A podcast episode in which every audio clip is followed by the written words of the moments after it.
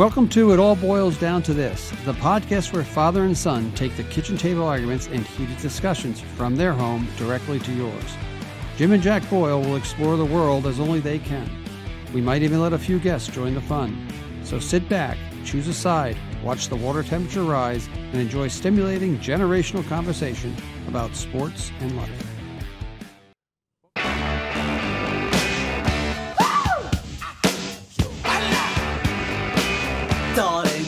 To let me know. Should I stay or should I go? Should he stay or should he go? I'm doing this alone this week. He's not here. He's in Arizona, whatever you want to call him. My co host, my dad, Jimbo, Mr. Boyle. But guess what? He nailed it with that World Series pick. I- am surprised. I picked the Braves. I had always, I had, I had always thought I had the Astros this year, but I, I guess I had the Braves. I was, I was wrong on both fronts him picking the Rangers, it's annoying when he's right. And and he he made that Rangers pick and they lost seven games in a row. They lost seven games in a row after he made the pick. We're all making fun of him. He never quit on it though, and uh, and good for him. Good for him for getting that right. He's a little bit biased because I do know uh, my mother, his wife, eh, has a coworker that uh, works in her son actually works in the front office for the Texas Rangers. He survived like two regimes now, so he must be pretty goddamn good at his job. And and that he's a little bit biased in, in towards picking Texas. He was always waiting for an opportunity to pick Texas, and guess what? They had a really good team, really good team. Uh, deserved to win that World Series. You know, smoked them really. Uh, the first two games, um, I thought Arizona played good. Game one was a classic, right? A classic. Arizona had to have that game, and they didn't have it. Uh, Seager hits that hits that two run homer.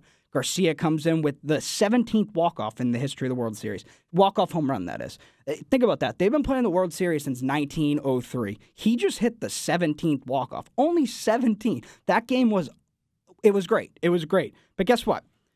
I don't know how many people were that enthused for this World Series because that game did not get very good ratings. Well, it let's not say that game didn't get very good ratings. Its ratings were not as high game 1 of the World Series those ratings for that classic World Series game were not as high as the ratings for the women's national championship final. Basketball, that is. Now, Caitlin Clark was amazing to watch, and everyone was tuning with her. And I'd like to see the past like 10 years for, for women's basketball championship, like the finals. That was probably the highest rated one. But it, baseball, I know they had a great year, and I know the game kind of revived itself, and it was more watchable, more fun.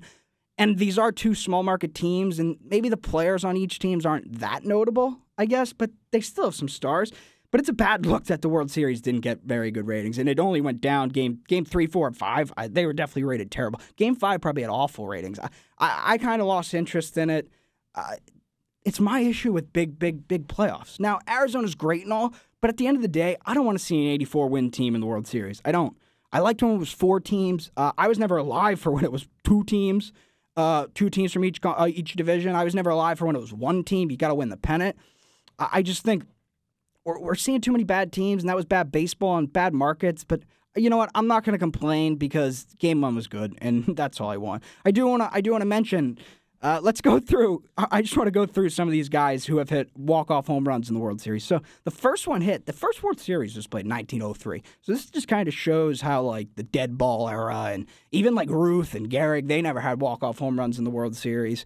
Uh, it took till 1949 when a guy by Tommy Henrich hit one. Then in 54, Dusty Rhodes. Then in 57, Game Four, Eddie Mathews hits one. That's the first time we've had a Hall of Famer hit hit a walk-off home run in the World Series. Game 7, 1960, Bill Mazeroski hits a walk-off home run to win the World Series, a famous home run. 64, we get another Hall of Famer, Mickey Mantle hits a walk-off home run in the World Series. 75, we get maybe the greatest baseball game ever played, Fisk hits one. Uh, just an iconic home run. And then to follow it up, about 13 years later, we got to wait and Kirk Gibson hits like another probably top five most iconic home runs ever. In the same series, after waiting 13 years, Mark McGwire hits a walk-off home run. Kirby Puckett does it in 1991. That's another Hall of Famer, I'm pretty sure. Uh, then we have 1993, the second and final time that somebody's hit a walk-off home run to win the World Series. That's Joe Carter in Game Six. Touch them all, Joe. What what? what Sean Sean McDonough. We I should have had that clip ready to play, but not. Uh, then we have one in 1999. The only reason I just read all these names is to say this because have, has anyone, have you guys ever heard of Chad Curtis? Because he hits a walk-off home run in the World Series. That's a pretty big deal, and it's kind of recent, and it's for the Yankees. You know why? Uh, at least people my age have never heard of him. He's a pedophile. He's actually a pedophile. He he was like a high school football coach, and he was like touching girls in, in school in, in, gym class, I think. So uh, That's why you never hear him. Then we get an 0-1. Derek Jeter pokes one out to right field in like the grossest walk-off home run ever, that Yankee Stadium short porch. Then in 2003, Alex Gonzalez hits one. 2005, Scott Posdenick hits one. I definitely pronounced that wrong for the White Sox. 2011, David Freese, one of my favorite baseball games ever played. Uh, the Rangers have been kind of suffering from that David Freese moment, the two moments, because he, he hit the, the game tying, I guess we'll call it a triple, the, the game tying Nelson Cruz couldn't catch the ball. Uh, they've been they've been suffering ever since then, so it's good. I, like if that happened to me, I think that 2011, the 2011 the way that the Rangers choked, I think is worse than the 86 Red Sox. I think it's the worst like choke and the toughest loss in the history history of the World Series. So it's good that they got it. Also about that cuz those who know I did mention Nelson Cruz, he's the guy who probably should have caught a fly ball and if he catches the fly ball, they actually win the World Series. He's just not quick enough and not a good enough outfielder to catch the ball. It, it was it, it, think about that. They had a fly ball to end the World Series. But Nelson Cruz, I saw he retired like the day after the Rangers won the World Series. So it, it's you know what everything. It's like you can forgive Bill Buckner, forgive Nelson Cruz, forgive everything. It's a great moment. And to finish this off, 2018, Max Muncy in Game Three hit the one off Eovaldi in the 18th inning. That was like the happiest I've ever been to see the Red Sox lose in the World Series. I just wanted that game over, and then obviously Garcia. But yeah, baseball season's over, and and we get to the off season now. And um, look, I think free agency starts today, tomorrow. I think this podcast is coming on Wednesday. Free agency probably should be open now we got a new GM, Craig Breslow. I don't know if you remember him. He was on the 2013 Red Sox. He, to be honest, well, they had um, they had uh, it was Tazawa, right? Uh, so Tazawa and him were kind of the setup man. Look, this is bad. I should have came. I should have came with more information. Pretty sure Tazawa was a right-handed pitcher and Breslow was a left-handed pitcher, so they kind of alternated the the setup role for Koji that year. But he gave his uh, introductory press conference, and he and he. I just want to play a little thing he said that that I actually really liked. I understand that some you another Ivy League nerd with a baseball front office job. It's true. I am that. But I'm also a 13 year big leaguer and a 2013 Boston Red Sox World Series champion. And I know what it takes to win here, and I'm willing to make the hard decisions necessary to deliver. My contribution to winning in this role will be different than it was back then, but one thing remains constant my desire to win today is as strong as it was as a player, and I can't wait to get started. See, I like that because guess what? Everyone's like a Ivy League nerd that's running baseball organizations now. The difference is he's played. He knows what it's like in the clubhouse. You know, he knows what it's like being on a team. He knows what it takes to win. He did win. Um, he, it's the difference between him and Chaim Bloom. Bloom did not have that experience. That's he knows how he knows what it means to be a player. He knows what it takes as a player to win. Chaim Bloom didn't have that. Look, I like that. The rest of the press conference, it was like an hour him using big words like uh, ubiquitous, ubiquitous, whatever. I, I, who cares what it is? It, and and and then you get people calling you a nerd, and you get the. I'm just gonna play the, the king of uh, Boston sports talk radio. Let, let's hear what he had to say about what what are his thoughts about Craig Breslow. He he hasn't even done anything yet. What what does he think about Craig, Craig Breslow? Is it gonna work out? Is it gonna work out, Mr. Felger? You can already tell there's tone in my voice. Uh, it's because I don't know, Maz. I'll just tell you. yeah, go straight up. No. nope. Nope. Nope. Nope. Nope. Nope. Yes. Nope. Nope. Yes. Yes. No. No. Yes. Yes. Nope. Yes. I can't stand the way these modern baseball executives talk the way these modern baseball executives talk. So I just want to say one thing about this. So he's already out on, on Craig Breslow. You know who Craig Breslow has like the exact same resume as? A guy by the name of Chris Young. I don't know if you remember him. He's kind of a late inning pitcher, uh, I think, towards the end of his career. Late inning pitcher. Uh, not the Chris Young that hit, played for the Yankees and the Red Sox. He was he was a late inning pitcher. He went to Princeton, Ivy League. And uh, guess guess whose uh, baseball organization he's been running for the past couple years? Yeah, that's right. That's the Texas Rangers. So look, how are you going to already be like again? I I want someone to find me an example where Felger actually like likes somebody that came to town. It, it, like a manager that they hire, a general manager, uh, a free agent. Is there any time where he's like, "Oh yeah, I really like that guy"? If it's if it's a you know big position, I I, I don't know, but we, you can always assume that's gonna be Felger's take. But like, dude, he's got the exact same. I know he might be a bit underqualified, but he's got the exact same resume as Chris Young. Look how that's worked out. Let's give it a shot. I'm I'm I'm willing to give this guy a shot. Now, what's important is the owners. Now, John Henry, I saw he was at the press conference. He didn't talk to media, but Tom Werner did. And for four years, it's felt like nobody's paid attention to the Red Sox. The two owners there, they have not paid attention. But Tom Werner actually made some comments to the media that kind of made me feel good, kind of made me feel better about the direction than I have under under FSG Fenway Sports Group in a while because he kind of seemed like he was paying attention and knew what was going on. Let, let, me let me let me play you what he said. You need great players. Um, it's not about selling the team. It's about uh, having great players, and, and generally, you know, you need players who have high war to to, high to war. be uh, a winner. Um, we have, you know, Rafi Devers is a is a star that will be with us for a long time, but we need to complement him with other talent. And uh, you know, one of the great players of this last. Uh, postseason was Garcia, right? Who was like, what was he uh, designated for assignment by two different clubs? So, Dumpster you know. I sometimes say that you know ba- baseball is somewhat confounding, but obviously, when you look back, you need to have stars. But obviously, when you look back, you need to have stars. I haven't heard that from our owners in a while. It's you know we've been this like kind of like middle middle middling team where we don't really spend like the big boys spend anymore. But but to hear the owners say you need star players, to hear the him, him, him mention the war was funny. But he's come a long way, Tom, and and I really like those comments. You need star players. You do. This is this is that's the same Tom Werner. What about twenty years ago after the uh, the Red Sox won their second World Series uh, under the FSG regime? He started a chant at the ballpark before the parade. You got, you got to hear how big of a dork he used to be. And I would just like to start a cheer.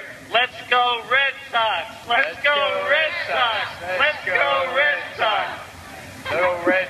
Unbel- Unbelievable. You know, the funniest thing about that is, you know who he kind of reminds me of in that clip? He kind of reminds me of Rob Manfred. Do you see Rob Manfred when he hands out the, what is it, the commissioner's trophy at the end of the World Series? It's like he's drunk. It's literally, it's like he, he he's the worst public speaker ever. And you know what? The two finalists, I'm pretty sure, for the commissioner job when it came up the last time were Rob Manfred and Tom Werner. So it's just, it, maybe we're not getting the best and brightest. But again, Manfred, Manfred had a great year. So going back to the Red Sox and the Stars, the offseason, there's one big star that like everyone wants, and that's Ohtani. And and look, he's the greatest baseball player ever, probably. But he's not healthy. And next year he he's not gonna be able to pitch for you. And the Red Sox need pitching, right? And they already I, I would rather for the Red Sox see they have guy like Devers, they have Yoshida, two guys who are not great in the field. If you sign Ohtani, he's DH in every game. So I would rather keep the DH spot open, re-sign Turner, rotate Turner, Devers, Yoshida, whoever. Just keep the DH spot open and rotate with it. Now, what they need is pitching. And if Ohtani could pitch, I'd be all over him. But I think he'd be 150 million more if he could pitch next year. You don't know how many innings Ohtani has left. So I'm just, it's controversial. It'd be awesome if he's here, but let's stay away from Ohtani. There's three big pitchers on the market, I think. That's Yamamoto, uh, the kid from who, who just got posted from Japan. Uh, they say he's probably the best pitcher to ever come out of Japan to, to be on the market. Doesn't mean he's going to be the best Japanese pitcher of all time, but he's the high, highest touted pitcher. Probably going to get over two hundred million dollars. Might get the highest contract out of these next uh, out of all these three guys I'm about to say. Next, Aaron Nola. Obviously, you see you saw what he did in the postseason. Uh, had a couple real good games. He's a front of the rotation guy. Um, real good pitcher. Uh, I would I would like him. And then Blake Snell, who I'm not too high on because I don't know how much he's got left. Uh, he's going to win the Cy Young this year. It looks like. So I guess, but like a six, five, six, seven year deal for him. I don't know if I love uh, as much as I would like sign those other two guys. But the Red Sox have to sign one of those guys. If they want to look, I don't want to make the playoff. I want to win the World Series next year. I want to compete for the World Series next year. Talk about this core, this core, this core. Make a trade. Get Glasnow. Get a get uh Bieber, not Shane Bieber because he's dead, but get make a trade for a pitcher if you if you have to, or you got to sign one of these guys. They need a front of the rotation guy. So you get that. They also they need another. They need like a, a, a middle the rotation guy, middle to high end, so like a two three hybrid. They got to sign another pitcher too, and that would come from the group of Sonny Gray, Jordan Montgomery, Lucas Giolito, or Jack Flaherty. Who Jack Flaherty's like Jayson Tatum's best friend, so that'd be kind of cool.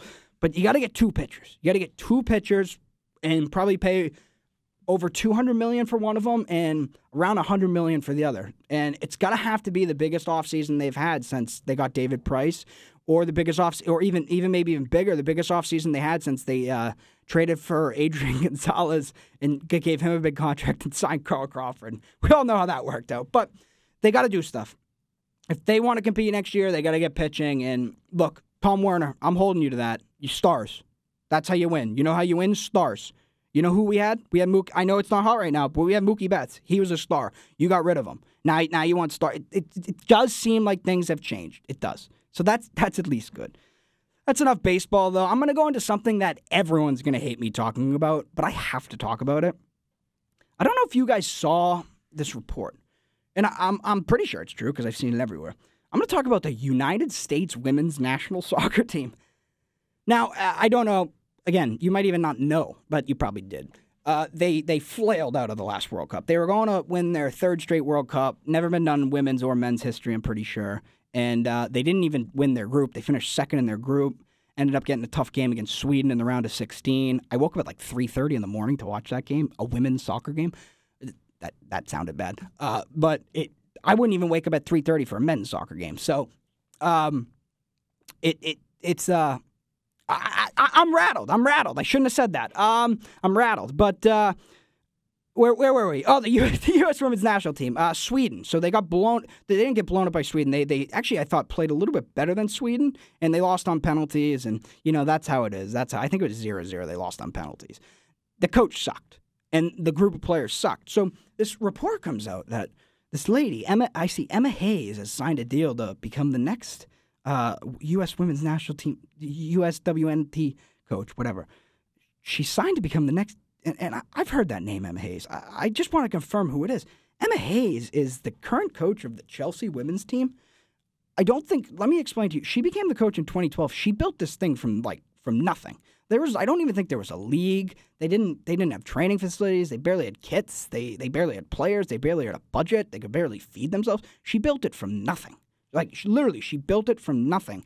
Guess what? They win the league every year now. They're playing Liverpool, Man United, Arsenal, playing all these teams. They win the league every year. Every year. She is the best coach in women's in the women's soccer game right now. I, she's coming to the U.S. national team.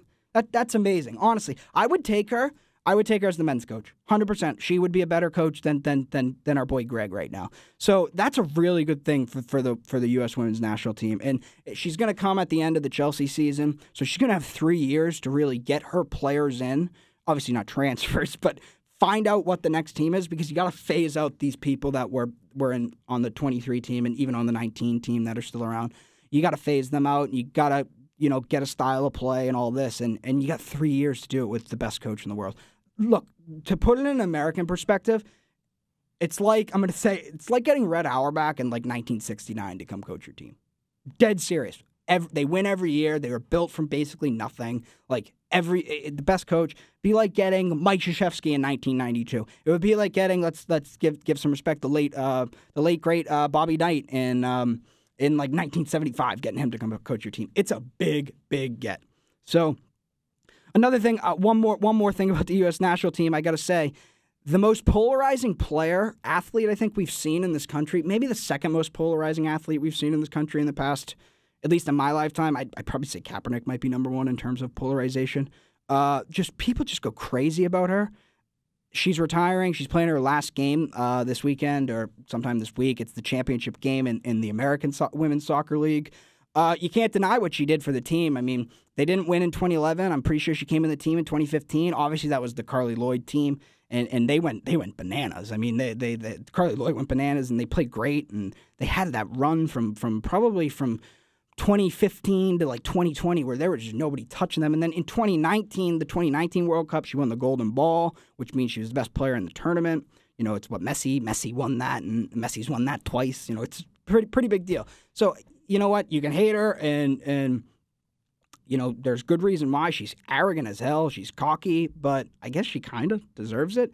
But yeah, she's she's retiring, and um, that's one of the things. Like she she was on the 2023 team, the World Cup team, and she should not have been there. She was a distraction. She was immature. She was all this.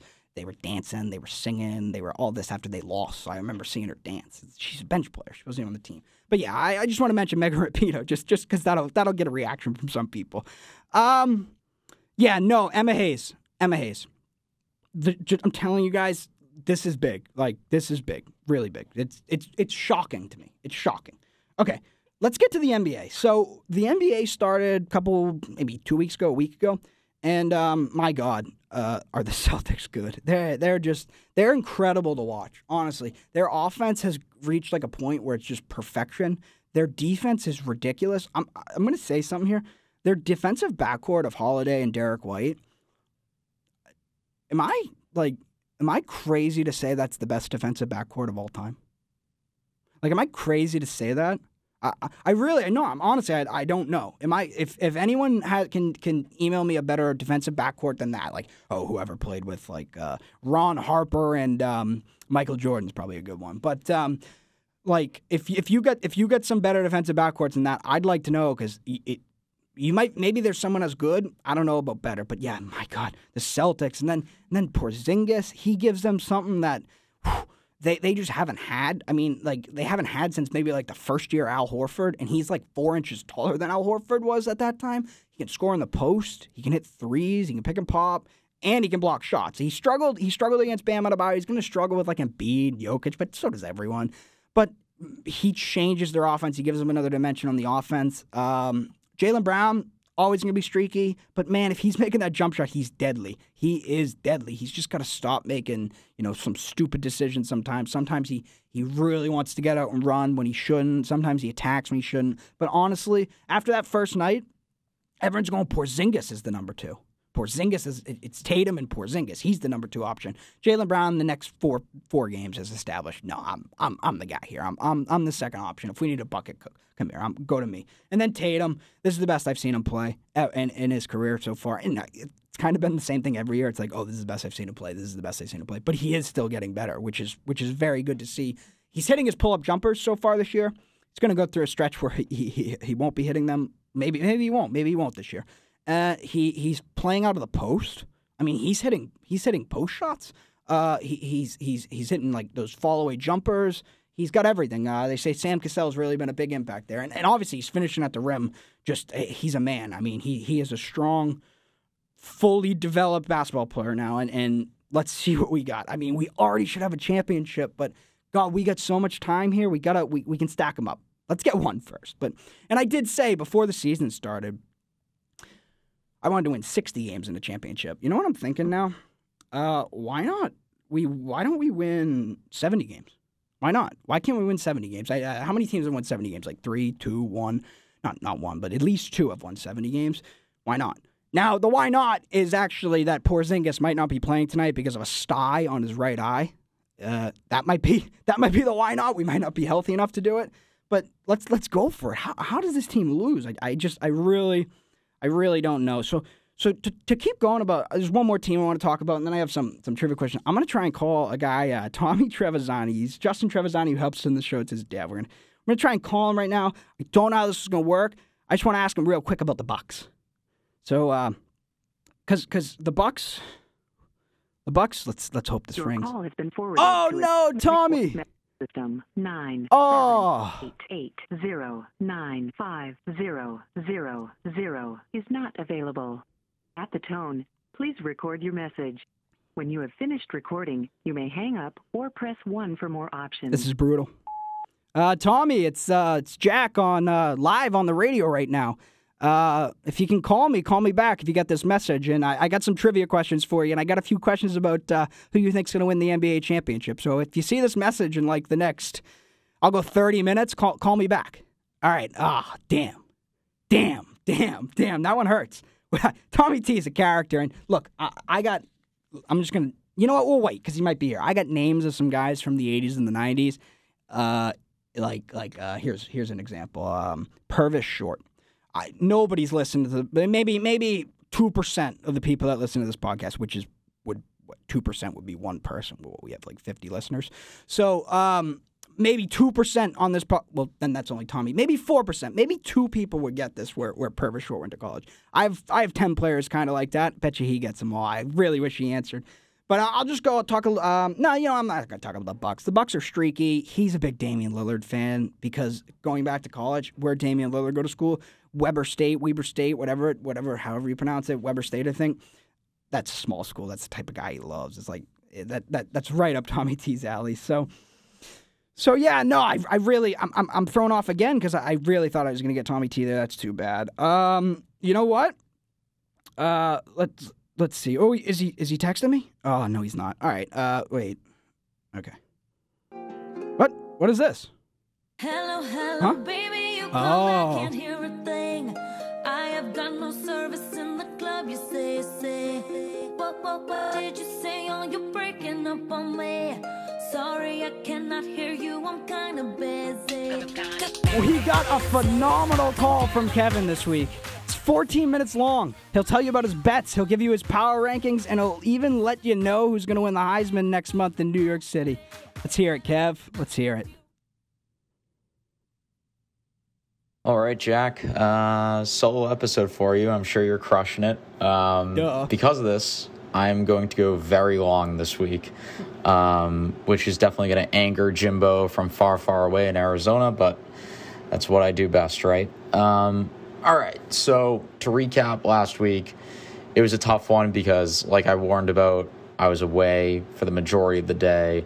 I saw the first half of the noon slate and the second half of the seven o'clock slate, which was uh, really demoralizing because there were some great games in between. But to uh, recap the gambling, six six and one, had a tough start, um, rebounded and recovered um, pretty nicely, um, but lost my lock. Um, I, I should just never pick Notre Dame. Like you know it's just one of those things where you know you're if you pick your own team you know things just don't go your way. And notre dame's a bunch of chokers but they should have never ever ever lost this game um, against this clemson team. Uh, they're, they're just notre dame's the better team all around. It's it's inexcusable. Um, yeah freeman uh, something needs to get done there. He, he's going to get at least another year but oh man yeah, just not feeling it with him. But anyway, recap of all the big games that happened.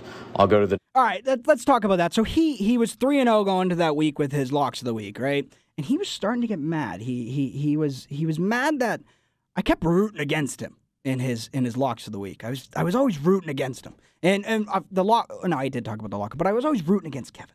And so he picked. He tries to put me in a trap here. I hate Notre Dame, but there's one thing I hate more than Notre Dame, and that's Dabo Swinney. So he picks Notre Dame against Clemson. So what am I going to do? Like seriously, what am I going to do? Am I going to root for Clemson? You know what?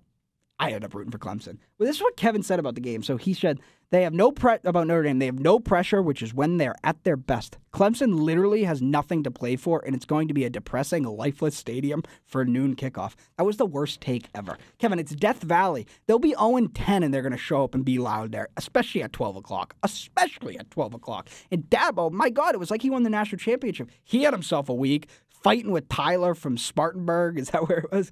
He he, and then he was pumped. He's going crazy. He's on the sideline. He actually kind of made me like him a bit more because his players really did play for him. Like again, like Kevin says, you could. The players, the fans won't quit. The players could quit.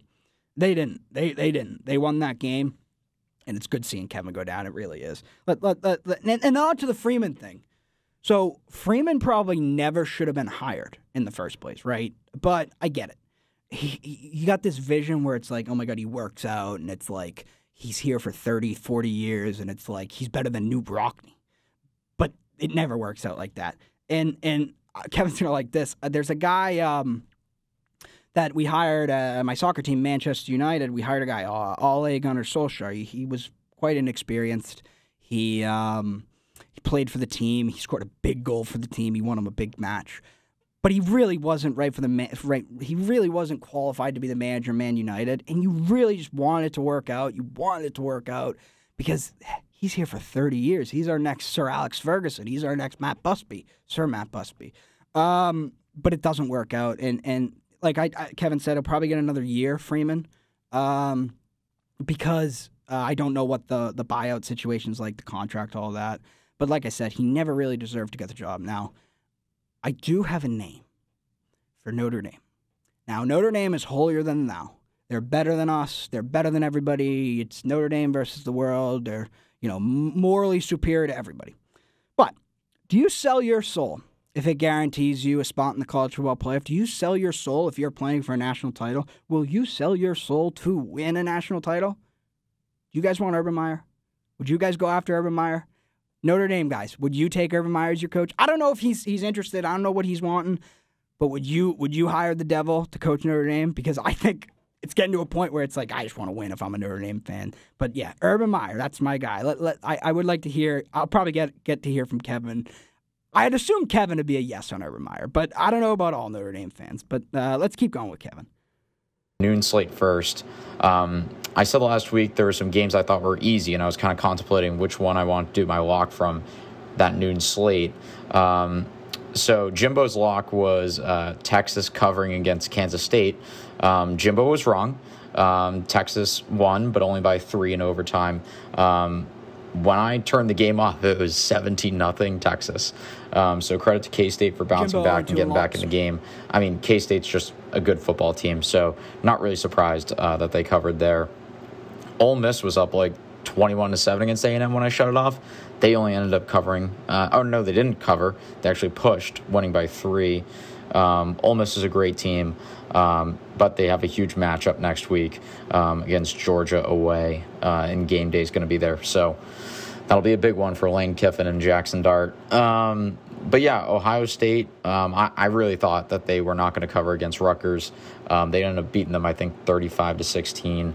Um, Rutgers is a decent football team, um, but you know, credit to Ohio State for really uh, showing out in that one. On to the games. Kevin, this you can tell that Kevin must have missed that game because if Kevin saw the way that game kind of ended, uh, he he would have been pissed because because that's one of those Vegas games where you just get absolutely destroyed by Vegas. No, uh, um, Rutgers had that game covered. They really they were playing tough. They were playing good the whole game, kind of. Not it was never they were never going to win, but it was an 18 and a half point spread. And then Maserati Marv scores two fourth quarter touchdowns. They win by 19. It's just that's gambling for you. Here's more, Kevin. other big games. Uh, the last Bedlam game, Oklahoma State with a big win. Um, I just want to shout out Mike Gundy for really turning around the Oklahoma State program, uh, at least for this season. Um, if people remember, they lost to South Alabama, um, and they also lost to Iowa State, which they're a half decent football team. But then after that, they've beaten Kansas State, Kansas, Oklahoma, and I think they've also beaten West Virginia and Cincinnati too. Um, Cincinnati sucks, but you know still goes to show, um, you know, how big of a season you know they've been able to make out of this after losing to a team like South Alabama. Um, so Georgia, Missouri next.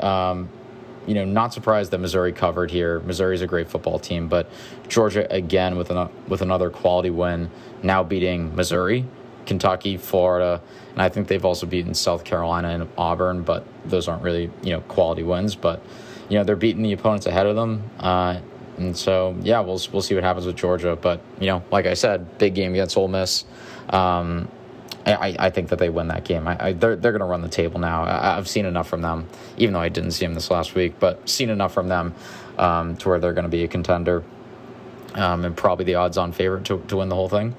Um, Yeah, I, I did. When we were talking about Kevin's lock against Notre Dame, I forgot. So I did mention the lock off, which was our, our, our friend Chris Greco versus Kevin. And Kevin did win that. But Chris, so he was 0 1 with his locks. His, his lock of the week last week, now he Boscoed this big time. He had Air Force. So Air Force, I'm pretty sure, is undefeated. A chance to actually go to one of those, the New Year's Six Bowls as, as a group of five team. Could be wrong with that. But but he he picked Air Force against Army uh, as 17 and a half point favorites. So the reason he did this was because Chris is a he's a UMass guy, but he watches UMass and he knows he thinks they're the worst team that's ever existed. UMass beat Army last week, so obviously Chris is like, yeah, Air Force is gonna murder Army. Army won by 20 points. So Chris lost his lock of the week by 37 and a half points. That's oh, that's brutal. That's brutal. So him and him and Jimbo are 0 and 2 with locks of the week. I am 1 and 1 and Kevin is 3 and 1. We got to catch up to Kevin, but that's just a funny Army Army Air Force uh, Army Air Force story. You never know with those service games. You never know. You really don't. Here here's here's Kevin uh, we're going to get on to um to next week. yeah, LSU Bama, like I said, saw the second half of this one. LSU was in the game the whole time. Uh, then Jayden Daniels got hurt, um, and then it basically just you know slipped through their fingers. Um, my lock of the but week. credit to Bama. Um, you know, right before Daniels got hurt, they really took control of that game. I think they're up by either seven or ten at that point. Um, and yeah, I mean, I think that they're going to run the table now until they uh, eventually lose to Georgia um, in the SEC championship game. You know, I think the key is just keeping Milroe in the pocket. Um, if, if you do that, I think you you have a, always have a chance of beating Bama. Running back as quarterback. Um, but the best game of the night was Washington USC. Um, very entertaining, and I and I gotta say, like, I hate Caleb Williams, but you know, Michael Penix played a great game, but Caleb really outplayed him. Um, he was tremendous, um, and it just, I mean, the defensive coordinator got fired today from USC, and he deserves it. Um, you know, it's crazy. It's crazy how bad that team is defensively. Um, but love seeing Caleb cry in his mom's arm after the game. Mean. Um, that that was just great because I, I still hate him, even though he's a really good quarterback. Um, and yeah, Jimbo will cover Arizona UCLA, but um, not surprised that Arizona won this one. They're a three-loss team, but the, if you look at like who they lost to, I think they lost to USC close, uh, Washington close, um, and then I think there was some other SEC team that they lost to close. Um, so really, Arizona is actually a very good football team, even though I think they were like four and three or three and three at one point. Um, yeah, they're they're really turning their season around. Um, but yeah, on to next week. Already talked about Georgia Ole Miss. That's the game day game. Um, that'll be a good one. But you know, I would expect Georgia to win. They match up really well. Ole Miss's defense isn't that good. Um, so I, I, I really think Georgia's going to win that one. Um, the big noon kickoff um, is Michigan Penn State. Um, first real game for Michigan, and uh, I think this is a you know all eyes on JJ McCarthy um, type of game. I mean, he's in the Heisman conversation, and I have not seen him play one snap this year. So watched Michigan at all. um, this will be a big a big prove it game for him. Um, and I was looking at Michigan's schedule. It's like remarkable how bad it is. They're I think they're the best team that they've played is Rutgers or Minnesota. That like it, it's it's crazy. Um, Tennessee, Missouri, that's going to be a great game for neutrals. Go Vols. Um, Washington, Utah. This is actually my lock of the week. I'll just spoil it now. I'm picking Utah plus eight and a half um, away to Washington. It's going to be a 3:30 kickoff for us, but it'll be a a 12:30 kickoff for them out west. Um, you know, I think you know people are probably just thinking way too much about how Utah got blown out by Oregon, but uh, like I said previously, I think Oregon's a better team than Washington, and I think Kyle Whittingham and his team are out for vengeance. They just beat Arizona State by like 50, and uh, Arizona State like played Washington until the very end of their game that they played them um, away under the lights against Washington a couple weeks ago. So, I mean, not to not to say that that's my whole point, but you know, I, I think this Utah team, you know, is very motivated um, to hand Washington a potential loss, and I would even sprinkle the money line on that. Um, USC Oregon is going to be a great game, but expect uh, Oregon to pummel them. Um, and then I also wanted to shout out Florida State Miami, since that, you know, for the longtime listeners of the podcast, um, they'll remember um, Jimbo picked a three team rivalry with Florida, Florida State, and Miami. So this is a big one for Jimbo. Um, so just wanted to note that. But Florida State. we were drafting rivalries. It was like Lakers, Celtics, Red Sox, Yankees, um, uh, uh, Detroit Red Wings, Blackhawks, Michigan, Ohio State, Alabama, Auburn, and then he tries to go Florida, Florida State, Miami. You can't do that. It's going to win, obviously. Um, and yeah, walk of the week. I already mentioned it. Going to go with Utah against Washington plus eight and a half. Um, you know that that was it's it's actually a tough week for picks. Like I didn't see the board that clearly, um, and I've been seeing it clear for the past few weeks. So this might be a tough one for me come Friday night. Um, but yeah, I mean, if I get proven wrong on this, it means Penix had an outstanding Heisman day, or Washington de- Washington's defense showed up. Um, and so, you know, that, that would actually be a good thing because it would show that Washington is a true contender, and we'll definitely need to watch that uh, Pac 12 championship game. It's not a good thing if you Um, lose. but yeah, lock. so on to all the rest of the stuff here. You wanted me to go over my top six. Um, in reality, there's eight playoff teams, playoff contending teams in my mind. And they are, and I'll just rank them from my personal power rankings, um, and then I'll do what I think is going to happen. So my top eight power rankings right now is Georgia one, Oregon two. That's going to be controversial. Um, Ohio State three, Michigan four, Bama five, uh, Washington six, Florida State seven, and then Texas at eight. Wow. And then here's how I think it's going to play out. I have Georgia one. I think they beat Ole Miss, Tennessee. I think they win the SEC championship game against Bama. I think Michigan beats. So Michigan's two. I think they beat Penn State. I think they beat Ohio State, win the Big Ten.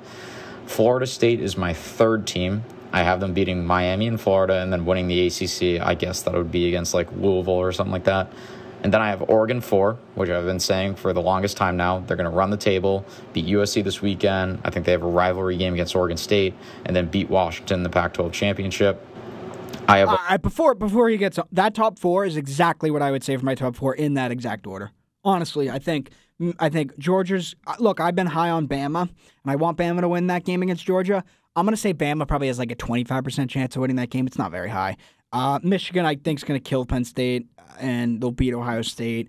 FSU, like I said, I had always said there was a loss. There's no loss. They're going to win out, and and and then I'm high on Oregon, like he is. I, we've been high on Oregon all year. Um, I- they're going to win out, and they're they're going to make the playoff. I mean, they are. They just they have to. Uh, uh, uh, who, who does he have after uh, Oregon? Let's see. Ohio State five because they lose they lose yeah, to Michigan. loss Ohio State. Yep. Then I have Texas at six. I think that they win out and win the Big 12 um, championship game against probably, I guess it would be Oklahoma State. Um, but yeah, I, I think they end up being the sixth ranked team, which is very harsh for them when you think about it, especially if they run the table. Um, I have Washington seven. Um, I think Washington could lose against Utah, Oregon State, or Washington State, any of their final three games. And I think that they will lose against Oregon in the Pac 12 championship. And then I have Bama coming in at eight. I think they run the table and then lose to Georgia in the SEC championship. So to recap again, I think to predict what's going to happen, I have Georgia one, Michigan two, FSU three, Oregon four. Yep. All I right, that. Now on to the Heisman because you wanted me to go over the Heisman too. So I looked at the odds, um, and I was a bit surprised by one person in particular. So they had Penix plus 150, which makes sense. Nix really jumped. He went to uh, plus 200. Jayden Daniels went up to plus 300. Then JJ McCarthy 4 at plus 600.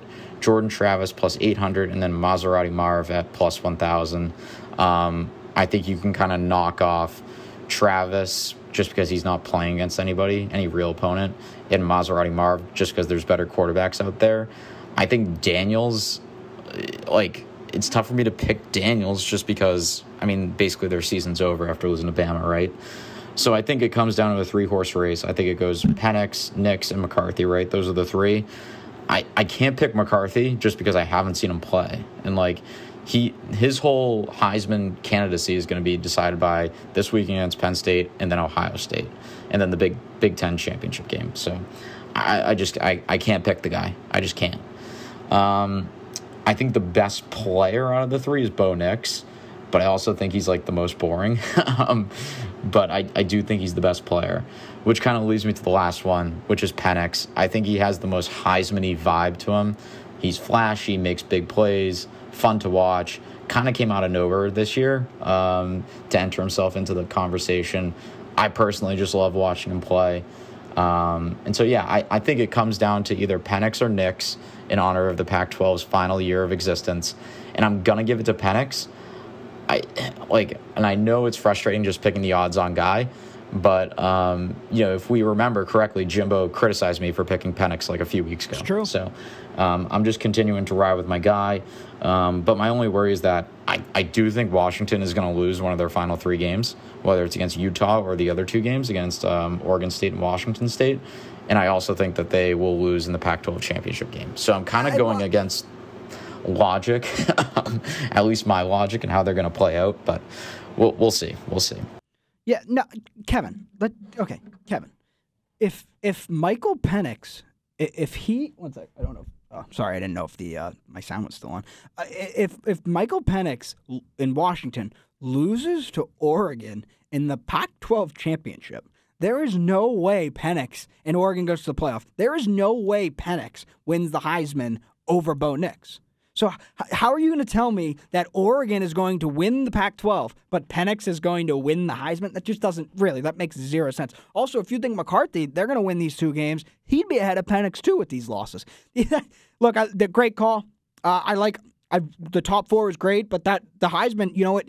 If you're going to pick him for the Heisman, you have to pick Washington. You have to. You just have to. So no, it was a good call from Kevin, and um, we'll look forward to seeing if he's right uh, with Penix, uh, with Georgia, with Michigan, with FSU, with Oregon. That's who we're high on. But again, um, Kevin has to change that. He has to ride with Washington. And but then again, his lock of the week is picking against his Heisman winner. He's picking against his Heisman winner. I, it, it's crazy. It's crazy. I did so. I did get a text here from J Trev. Let me read it. Um, he says, "Stall a little, lol. He ain't answering me now. I'll let you know when." Yeah, I, I don't, if we can get, I don't, we're, we're out of talk. If we can do, if we can get him to call, I'm gonna just get the get the ten names and, and see how he does. We're gonna move on to the NFL now. Um, uh, you know what? I'm gonna call my my co-host here because I think we can get him on. Let's let's see. We'll talk about the NFL with him, and and we'll we'll go through um, J Trev's uh, picks. But the, the only thing is, if I call him and Tommy T call, nah, I'll just hang up on him. All right, let's see.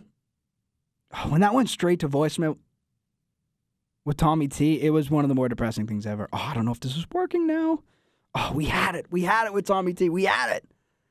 All right, you know what? I'm gonna. It's it's not calling right now. The, the, our technology is is not great. It's it, it is it actually is great. It's the people using it like me that don't know what they're doing. So, um, I'm I'm just gonna text him real quick. Call me, and then we're gonna start going in on football. So football.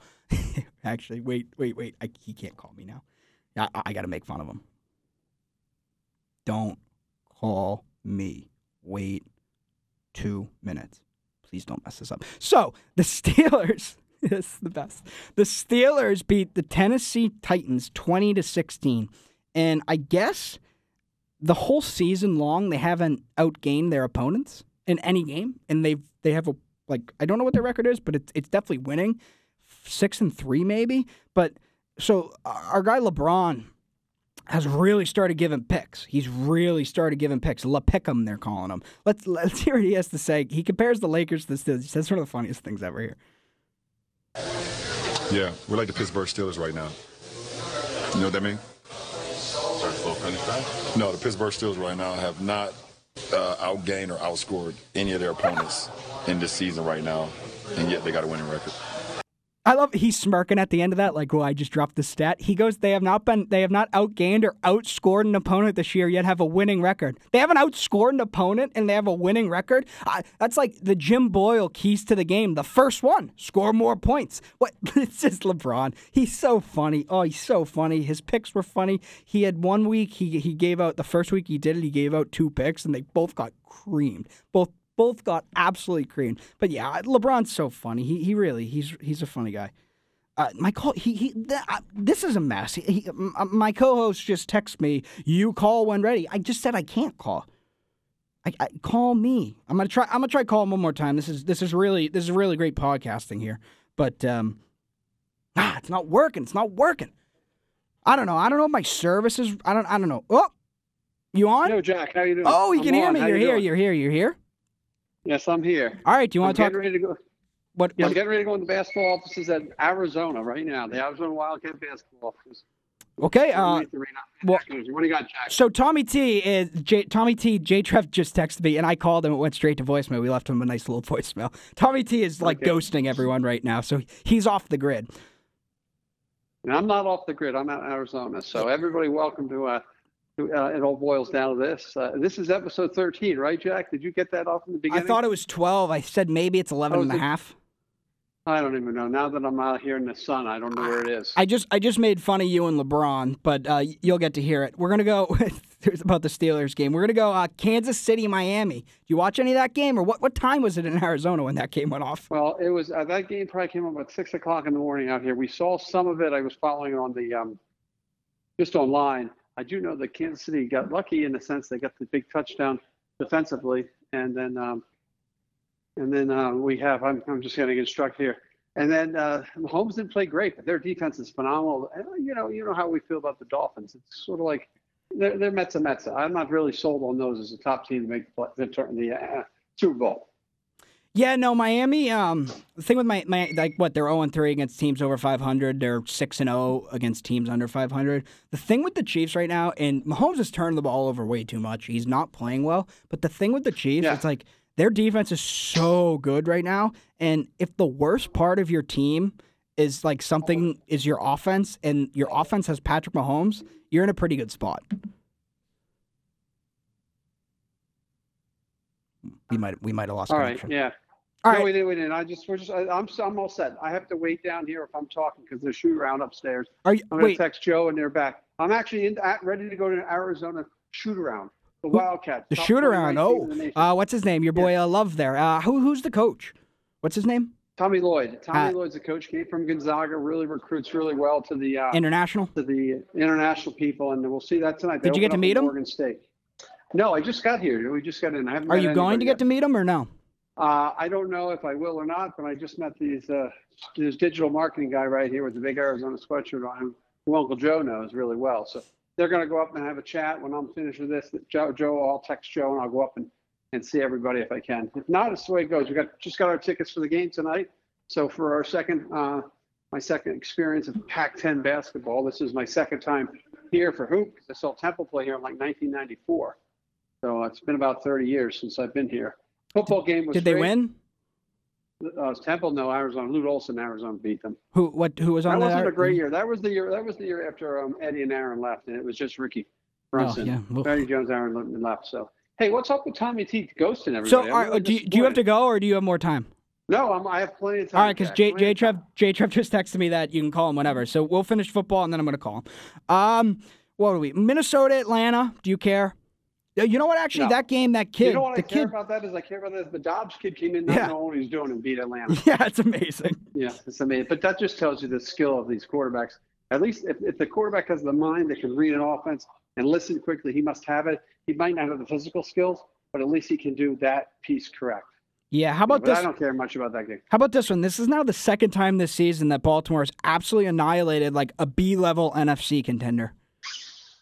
Oh yeah, they're great. I've to, I, I told you that earlier. I had a- I had a lot of a lot of faith. Baltimore. That division's tough though. I know. I want to No, see. that- that I want to see. I want to see them versus Cincinnati because they're. I don't know who that who. division is tough. Yeah, I don't know who we the best saw some of that Cincinnati game out here. That that was last night, right? And and the Bills the Bills were the Bills like they always are. And I hate to jump on you, Jack, but the Bills were the Bills and Cincinnati Cincinnati. Yeah, no, they're really good. Cincinnati's good. They're just it Burrow's healthy. He can move. They're good.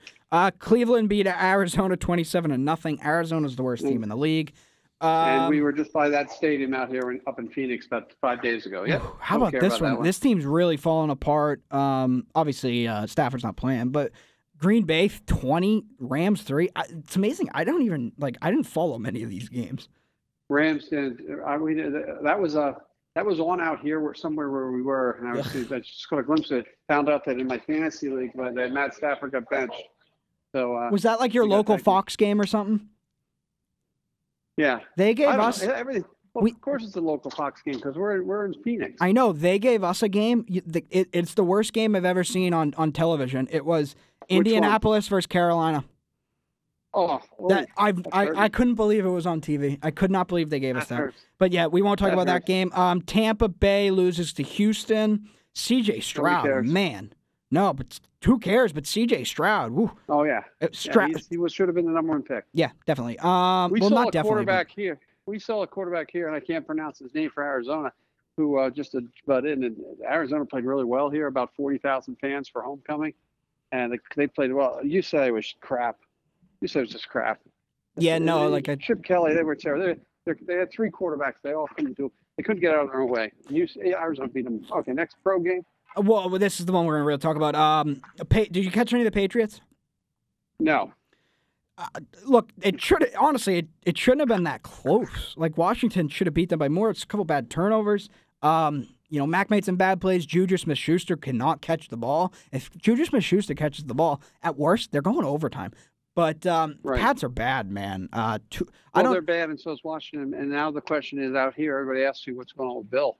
Well, yeah. gonna get- are they going to let go of Bill? Is Bill going to go? That's that seems. you drive in. You, I drive time. in. It's it's it's a one minute drive from our house to here, and and Okay. it's it's it's you put the radio on and you hear Bill Bill sucks like fifty times. Yeah, It's Well, you know, unbelievable. nobody remembers. Nobody remembers that 20 years of great play. Every once in a while, you're going to have some terrible teams. He'll be. I, I can't. I can't imagine that he leaves. But um, The problem is though, it's so bad. They're so leave- bad that I never thought they would be two and seven under Bill Belichick. Did you? Well, think about it. They're yeah, no, they're yeah. You know what? Though they could. It's it, football. NFL's weird. It, it's it happens. This is what happens when you lose your best defensive players and you can't stop anybody. He's always cut his teeth on playing great defense, and Yeah. he if he loses his best players, he's not going to be great because Best players in the most never- important positions too. Yeah, the, his his offense was only only really got fired up and great for those five or six years when Brady, you know, 07 to 13, and they didn't make the playoffs much that in that period. well, they didn't do much in the they playoffs. Back to, it wasn't back on. Well, right, they didn't do much. It doesn't make the Super Bowl, and they Yes. didn't do much um, until they did make it they twice. stepped up their defense. Well, yeah, well, yeah, times, but right. but the thing, I mean, like t- 2008, their team was so good. They had Matt Cassel won 11 games, so um, right, he can. because their because their, their their offense was that good too. So yeah. well, yeah, he's But the. Patriots are done. You know, it's sort of like the Red Sox last year. You get in the end of August, It's worse. and um, you know, yeah, they might be worse than the Red Sox. That's true. All right, Vegas killed the Giants. What's his name? Tore his ACL. Daniel Jones. Timing is everything. saw 'cause that. He got like an 160 million dollar contract last year, and if, Yes. if if he had torn his if like he had not got that contract yet and it was due like the next year, he was Right. uh he would not 160 million dollars would be like 50. I wouldn't be shocked um, if that coach gets fired too. So there's an opening. for Everyone if hates him there. Ah, the Giants. Yeah. Ooh, that's a good one. But There's an I don't know if he wants that job. I wouldn't want that No. job. It's the same thing. Especially with no quarterback. He's Like I already. said- are they playing the drums over there? We're we're right underneath the basketball arena, right mm-hmm. across from the football stadium. There, there is think the one. drums are drumming. There is one team, What? and the one te- I keep saying it, and and me and Jay Trev love them. And did you see this game, Dallas versus Philadelphia? Oh, what an ending! We saw the game. Ugh. I saw the game, and you know what? I'm back to I, that Sirianni guy's an idiot. He's an idiot. yeah, they, Just an idiot. the Eagles wanted to lose that game. They wanted to lose that game. And Mike McCarthy is an even bigger idiot. That's why I Well, know. Mike McCarthy can't can't manage his time anyway. yeah, he and the quarterback can't either. But look, you can't have a coach and a quarterback that don't know what they're doing. You got to have one that knows what they're doing. Correct, correct. And I- quarterback's got talent. Hurts played really well though. You got to give Hurts a lot of credit. He when when he needed to make some plays, he did. I think I could They complete a pass to AJ Brown though. Yeah, they were fortunate on that last play where the guy fumbled it, where Brown ran into the running back. They were very Yeah. fortunate that was. Except it really didn't matter because they still got down to the six yard line. Right, and then they then they committed the time uh, the um. The, And then- they had the time management problem, and then they had the whole the holding penalty, right? Yeah, yeah and Dak took a Oh no, the sack, not a hold, and the sack, the sack. He Dak took two sacks in two separate drives, which he didn't need to take. You're right. But I agree with that- that- know. I, That roster is I don't know about perfect. Perfect for Bill Belichick. Perfect. But the only issue is, I don't think him and that owner would get along. Probably not. Probably not. The Eagles are still the best team in the NFC. So I guess, And yeah. I- but and there's like five AFC teams I'd take over them. I was reading somewhere out here today. They haven't hit their full stride yet either, and so beware. Yeah, okay. You know their defense is really the defense isn't that bad. Although Haason Reddick, my Temple boy, got a uh, late penalty that didn't really help. A little, he, he blew he blew blew kisses at the quarterback, and Dak fell down. Oh, They haven't hit their stride yet. Like, what? What? How do we know? Like, they're gonna hit their stride? That's what people are saying in Philly. Who are You know, people? You're in Pop said. Arizona. No, I was talking to Pop. What does he know? Philly. I have a lot of I have a lot of um I have a lot of inside information. Yeah. All right, that's No, all that's of football. So, um, I'm I'm gonna, I'm gonna let you go before I read the J Trev stuff because this is this is a lot Okay, of, a lot let of stuff. How, how how how long are you into this thing now? Has Kevin gone yet? Oh yeah, I'm probably. What time is it? It's late. It's well, my time it's two eighteen. So your time. you Eight better- four eighteen. I probably I probably been going for for forty five minutes. Okay, good. So listen, just so everybody knows, we're going to be back. Um, I'll try to edit this on Wednesday, get it out. I'll be back tomorrow, Wednesday morning. You and I, and hopefully Greco on on the air on um, Wednesday afternoon. All right. And don't Yep. forget whatever episode. I think it's episode 13, by the way. But Maria will help us out. So it's good to talk to you, Jack. Um, when I get back, I'll fill you in on all the wild stuff we've done out here, all the hiking and stuff that Uncle Joe has me climbing and going on my belly and going my butt down, scrambling up mountains and stuff like that. So uh, good luck with the rest of the show. And for everybody out there, for uh, It All Boyles Down. This is Jim Boyle, and I'll see you on down the road. All right, perfect. Good, good talking to you. It's good that we have this technology. Um, we're gonna before we get to Jay Trev, we're going to his dad. Apparently, he's ready to be called right now. We're gonna make this real quick, um, because I, I we're not gonna talk about basketball or anything. I just, I just want, I just want these ten names. I just want, I because it's so, I, it's awesome hearing him do this. I really hope this calls. Do do do do do do do. All right, I, I don't know if it's calling. Hello? Tommy, is this you? Can you hear me? Perfect. Yep. Wow. All right. We don't have a lot of time. I don't have a lot of time left in here. So, what we're going to do real quick, I got 10 names for you. 10, 10, Yep. 10 guys from the 80s and the 90s. You got to tell me where they went to school. Okay. All right. Rick Mahorn, Hampton Institute. Michael Adams. Boston College. Rick Carlisle. Virginia. Do you know where else he went? He went to school before that. Yes. University of Maine. Jesus Christ. Purvis Short. Jackson State. Bill Cartwright. University of San Francisco. Rolando Blackman. Wow. Kansas State. Terry Cummings. DePaul. Craig Hodges. Mm, oh, shit. Ah, Larry Bird three point contest, right? That was Craig yeah, Hodges. I know, I know. I think. Is it a small? I don't. Oh, yeah, it's I'm small. a br- West it's a Small Coast. school. West Coast Okay, small get- school. Pepperdine. Nope. Cal State Long Beach. I would have never got that. Wow. Craig Hodges. All right, two I more. that. Sidney Moncrief. Arkansas. And then Rory Sparrow. Villanova. Wow. All right, nine for ten. Craig Hodges, a real, yeah, and you a know real scrub. weird? You just, you know, uh, no, Sidney Moncrief was born the same day as me, October second. The same, the same day, not the same year though, Yep. right? No, no, All right, no, that's it, pretty good. it was great, great talking to you. We'll, we'll get we'll get this set up better next time, and um, we'll we'll do a longer segment. Uh, real quick, um, who's going to win the NBA championship? This year, Yeah, I'm, I'm going to tell you, well, I'm going to go out on the limb, but I, I think it's so, I think it's going to be Boston or Milwaukee, but let's go. I know it's going to sound crazy. I don't want to say, I, I think, uh, wow, I just, with the Celtics, they just, I think Milwaukee's going to win it. I knew you were going to say that. Have you have you watched any of the Celtics this year? Yeah, they look awesome. Oh, they're they still, unbelievable. like, they, they scare me in the playoffs, though. I still don't trust Jaylen Brown. Yeah, yeah, but they they might be able to get away without him. Yeah, well, that's the thing. I think the key, the key signing is the kid from. I think the kid they got from, Mil- Yeah, from Milwaukee. yeah, him and then just getting And I know and I'm a big staying Lillard healthy. guy. Yeah, I know, and, and I'm a big Lillard guy, Of but I don't know about Milwaukee either. Yeah, well, I don't know. It could they've go been either way. They've been streaky this year, Milwaukee. They don't, they don't play no they defense are, but anymore. when them two come playoff time, though, you know they got two ones. Yeah, you well, still can't forget that. the, the big We'll issue with see. the big issue with the Celtics is they're like I had already mentioned this, but uh, Porzingis they say might miss the game tonight with the right eye thigh. It's already starting. Yeah, he's gonna be. He's gonna do all fuck it. Yeah. It's gonna yeah, and then I'm telling you, but the Celtics still look good. I mean, Yeah. uh, Tatum looks incredible. Hey, they, they they might not beat them, but they they could stay on the court with the '86 Celtics. Get out of here. They, they, you don't think they could? If they played a seven game series, they could win two games. Not even close. Yes, The they Celtics could. Sweep them. No, Are you no out of way. your mind? Yeah, no, I'm not. What are you talking about? You don't you don't think they could give them a game? Parrish? What? I don't even care about Bird. I don't mean, care about Parrish. Who who's who's covering Who's Parrish? cover- Who's covering Tatum? Who's covering McHale? I know that's a good. I don't know. Um, well, I know maybe the '86 team, Scott Wedman. I don't know. Yeah, okay. Not Bird. All right. I, I I don't know. They they they'd be able to give them a game. I, like I said, they wouldn't beat them, but they I think they could play with them. Uh, Jack, I know it's all different. You can't compare. This is why we got. You can't compare errors. It's hard. Yeah. I, It's hard. yeah. But the Okay. point is, you're talking about Bird, Parrish, McHale. I mean, the thing is, like, they would even match up with Bird more. Sick as it sounds, Tatum could cover Bird. No one could cover McHale or Parrish. Yeah. That the size. Yeah. The the size would probably be a problem. Yes. Right. I mean, it's all relative. And then, you know, you got DJ and Ainge. I just, you know, I know I'm going to be biased. That 86 team, I think, is the best team that's ever lived in any type of sport. I, I mean, I probably agree with that. Maybe best. not any sport, but I I would Oh, yeah. I would agree with that. good. I yeah. All right. Well, it was good talking to you. We'll see what happens. All right, buddy. Yep. Take care. All right, all right bye.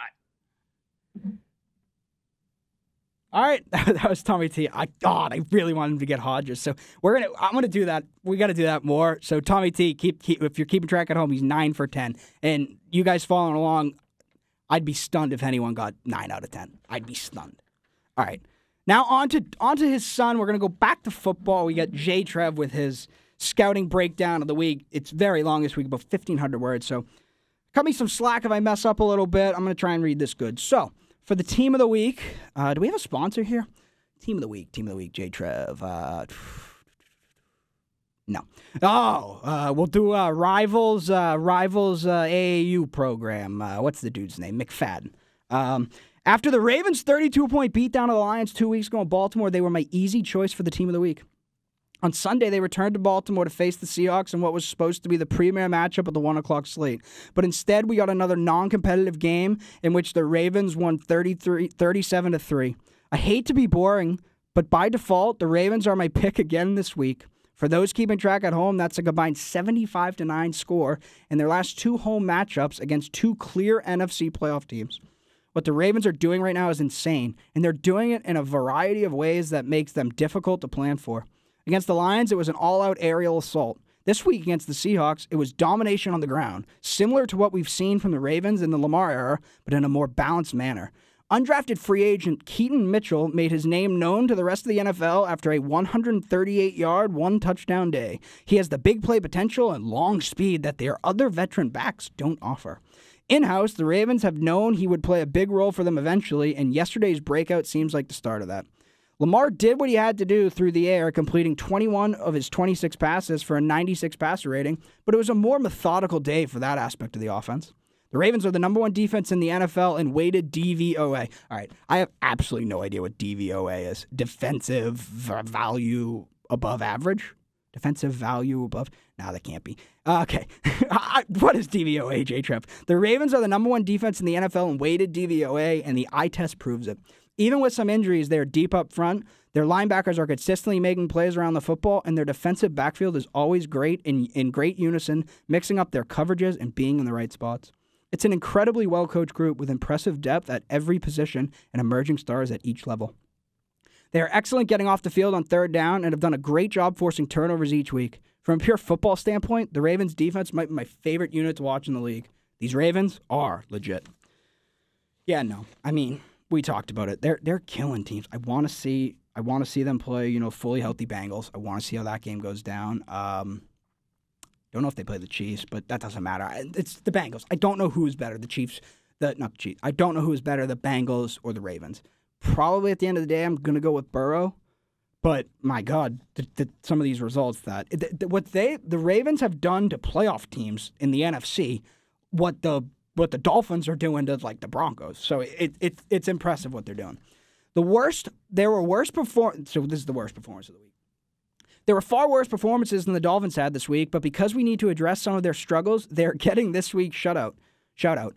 The Dolphins are six and three, and unless they completely fall apart, we'll be playing a playoff game in January. But it's really hard to consider them a contender at this point.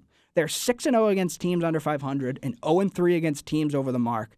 This year's this year's team is in its own entity. But with the Dolphins having one win over a team with a winning record in the last 700 days, there's a huge dark cloud that can't be ignored. So, so, so they've they haven't beat a team with a winning record in 700 days. When are they going to come out against a good team and look like the more prepared, physically tougher squad that makes more plays in critical situations?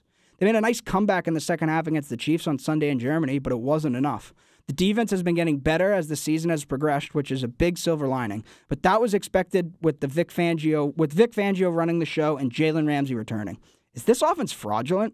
Sure, they are averaging 490 points, 490 yards and over 35 points a game in their wins, but where are these caliber performances against the better teams? Kansas City had little trouble preventing explosive plays on Sunday, and they actually allowed zero points in three of the four quarters. It is the best defense Mahomes has had since he's in the league, but with the personnel and play caller the Dolphins have, it was another underachieving day. There are definitely issues up front with the Dolphins' offensive line, but I also worry about their ability to come from behind when the defense can put a big cover over the offense. Do they have enough patience and short area execution to sustain drives when the big play isn't there? The run game is always well designed, but they must remain committed to it and not let an early deficit deter them. Tua really struggled yesterday when the KC defense rotated into a different look post snap. Tua is at his best when he knows where he is going with the ball pre snap because of how accurate and timely he is throwing the ball. The Shanahan style McDaniel offense is great about making those reads easier, but if the defense clouds the picture up and dictates coverage themselves, thing be- things become much harder. We'll see if the book is out now on how to defend Miami going forward. Yeah, look, he's right. You can't. How are you going to call? How are you going to call the, the the Miami Dolphins a contender? How? Like they're, they're frauds. Did you hear that? They have not beat a team like he says they're their own entity this year, but they have not beat a team with a winning record in 700 days. The Patriots, the Patriots haven't even done that. I don't know. That that's that's really concerning. And yeah, I don't know that Chiefs game. I don't know. They like you said, they scored points in one quarter, and, and they sucked the rest of the game. And Tua had a horrible throw at, at the end of the game. There, you underthrew a guy by 20 yards. I don't, I don't know what happened. Let's see. So so. J. Trev's got actually two high level performances this week because he, he loves one of the guys here, and so do I. But the first high level performance on Sunday, CJ Stroud. He's the real effing deal. The second half that he had against the Buccaneers is one of the best halves of football I've ever seen by an NFL quarterback. The fact that it was in week nine against the bad Buccaneers team at home and in a limited pressure situation will limit the conversation around the game, but in a vacuum, it was probably the most impressive performance I've seen this season. He totally willed the Texans to victory, and he is already at the point in his development where the team is winning because of him. Every time the Bucks scored to tie the game or take the lead, Stroud marched down the field and answered with authority. The touch and placement he showed on his downfield passes yesterday was insane. He is already one of the five most accurate quarterbacks in the league, and that might not be high enough. He is consistently poised and hardly rushed, always operating at his own, pa- at his own pace. You can tell how comfortable he is with the offense, which is also a compliment for the first year offensive coordinator, Bobby Slowik. He plays with a ton of moxie and is extremely confident in himself and his guys. Some NFL people were worried about his decision making during the draft process, but he has shown an excellent ability to go to the right place with the football. So yeah, Stroud, Stroud boys stand up. I um I did not watch much of Stroud. I saw some highlights. Throws a good ball, accurate, like J. Trev said. I think J. Trev called him. I don't know if he said here, but I, think J. Trev called him. Yeah, he said he did say it here. Already one of the five most accurate quarterbacks in the league, and that might not be high enough. That that's pretty pretty impressive com- compliment. I'd like to know who the other four are. Uh, but J. Trev also had to give a shout out. So this guy takes a lot, a lot of shit. He takes a lot of shit. Everyone hates him, blamed for everything. Bomb, bomb, you're a bomb, you're a bomb. Stephen A. Smith, actually, I saw him first take. We were expecting him to go off on him, but he said, I can't blame this guy today. And you know who that guy is? Dak. J. Trev, as J. Trev says, as president of the non Cowboy fan, as the president of the non Cowboy fan Dak fan club, I don't know about that. I might be the president, but we'll see. I was thoroughly impressed by the way he played against the Eagles. There will be plenty of chatter for the sack he took and the subsequent delay of game on the final drive, which he should not be off the hook for. But if there is someone out there who watched the game and thought Prescott was the reason the Cowboys didn't win, uh, this is like a run-on sentence, sorry. Uh, but if there are some out there who watched the game and thought Prescott was the reason the Cowboys didn't get it done, then they simply are not watching the same sport. That was not a run-on sentence. I just can't read. This was one of Dak's finest games that I've seen, and it is unfortunate it couldn't end in a win because the Cowboys looked like the better team, in my opinion. He made a bunch of high-level plays out of structure that moved the chains and led to points later in the drive. His ball placement all game long was right on the money, and he did an excellent job of keeping the ball out of harm's way. His offensive line had a horrible day, and in spite of that, he hung in and delivered laser beams in the heart of the Eagles' defense. If that is the Dak we are going to see for the majority of the season, the Cowboys will firmly be in the mix in the NFC. I think the Cowboys are going to win the NFC. It's gonna, it's just, it, it's gonna come together again. Like I had said maybe last week, two weeks ago, they need the bye. They're not getting the bye anymore, obviously, because the Eagles are probably going to get that and it's tough to go three straight games to get to the Super Bowl without Dak just having a total clunker, like a total disaster class. But I got faith in him. I got faith in him. He's going to do it, and I don't think the teams in the NFC are that good. Like the Eagles are the best, and I'm not sold on the Eagles. Who was the worst? Okay, so speaking of the Cowboys' offensive line having a horrible day, Terence Steele deserves some extra attention for his abysmal day. Steele allowed 14 pass pressures himself, that seems like a lot, and allowed four of the five sacks the Cowboys took. Those are typically numbers allowed over close to a half season for an above average lineman. Yeah, Jesus, that's terrible. And this isn't some scrub who was just thrown in at right tackle and hung out to dry. This is a player the Cowboys just extended to a huge $90 million contract. As a core player for the present and future of the Cowboys, it was an alarming performance. On the final sack of the day that pretty much ended the Cowboys' chances of winning, he was beaten by Josh Sweat in just over a second which gave Dak zero time to get rid of the ball. Dak has to do everything in his power to get rid of that ball and give his team three more chances at the end zone, but realistically, he had no shot to do so. On the bad reps that we saw live and on replay during the game, he wasn't even close to stopping the rusher. He was practically inviting the pressure. He was easily the worst player on the field and should and should shoulder a lot of blame for the Cowboys' loss. And I must acknowledge the refereeing throughout the league. Once again, we saw throughout a handful of games a bunch of phantom penalties and horrible calls that heavily impacted the game. It's beginning to become a real problem the NF- that the NFL has to address sooner rather than later. The Cowboys got killed twice late in the game. A horrible illegal formation penalty in which there's evidence the six offensive linemen reported as eligible, and also the suspicious picked up hands to the face penalty when it was hands to the face. The roughing the passer called against the Commanders on Mac Jones is the worst call I have ever seen, and that's saying something. That Mac Jones call was awesome. Honestly, it was it was awesome. It was so bad. It was just the most normal sack you'll ever see. But to go off the refs, this is I, I, I, keep mentioning soccer and that, but this is happening in a lot of sports right now. Just the quality of refereeing is terrible, and I don't I don't know why. Maybe it's maybe it's just more attention to it. I don't know. Maybe it's more like more play on social media or whatever. But I I, I can't I can't figure out why why all of a sudden it just seems like every league is having a crisis with officiating. But but but I don't know. I, they'll, they'll get over it. I mean, people, it happens every. People were pissed at. Remember the Super Bowl last year? The call that basically the end of the game. People whined about that forever and calls, calls, calls, calls. We'll get over it. Um, but yeah, that's football. Uh, I just wanted to say this is my top five. This is my power rankings right now. I have Chiefs one, I have Bengals two, I have Ravens three, I have Eagles four, and I have Cowboys five. I love the Cowboys. God, I love the Cowboys. I want the Cowboys to win. Nah, well, I want the Chiefs to win just because you know we're legacy chasing here. But if I had to pick another team to win, it would it would definitely be the Chiefs. Um, so yeah, that's that's everything basically. Uh, I was gonna do college basketball, a little preview for college basketball because that does start tonight. But if we're in on Wednesday and if Chris is gonna be here, I'm gonna save it for them. But what I did do is we're doing a little contest here because gambling's in. Um, I had uh, me, I had Justin who contributes, I had Kevin who contributes, and I have Chris who will be on the show next week or, or this week if we do it. Uh, I had just five picks, five picks, one lock. Uh, we're gonna do it once a week. You're gonna give your five five picks in college basketball, and by the end of the year, we should have probably 20 week, but a but around 100, 100 picks. So I got I got Hampton against my picks. My picks are Hampton plus six and a half against Howard, Missouri State plus four and a half against West Virginia. You know West Virginia without the Huggy Bear and all the turmoil they've been in. Uh, that's a big hater bet by me right there. Uh, Syracuse minus 15 and a half versus UNH, hater bet. UMass, UMass, University of Maryland Eastern Shore plus 14 and a half versus Temple, hater bet. And I like Temple, but I, I you can't bet Temple. You just can't. And then Morgan State plus 31 and a half versus Arizona. Big time hater bet just because just because Jimbo's going to be in, in the crowd. Um, Kevin's got Xavier minus 16 and a half. He went to Xavier. I do have something about Xavier. He, he did send me a little bit something about Xavier, but we, we'll save that. Uh, Kansas State plus three and a half. I don't know who they're playing. He didn't say. Uh, Purdue minus 19 and a half. Oregon minus six and a half. And then West Virginia minus four and a half. Rip Huggy Bear lock. He's. Wait.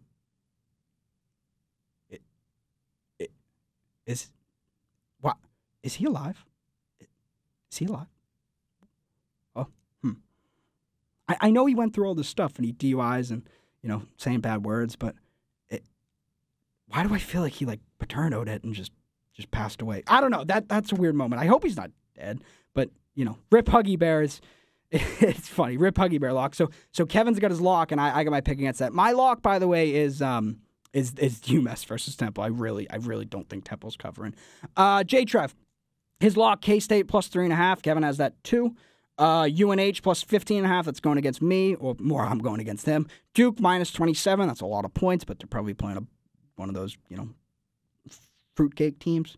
Uh, Purdue minus 19, Winthrop plus 14 and a half. So those are his picks. And then uh, Chris has Tennessee Tech under 134. I love betting the under in college basketball.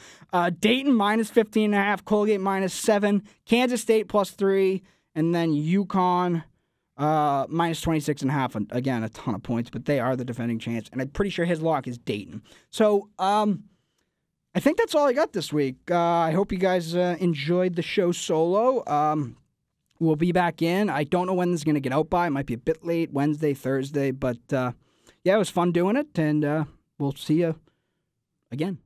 Thanks for listening to this episode of It All Boyles Down to This, recorded at WCTV studios in our hometown of Wilmington, Massachusetts.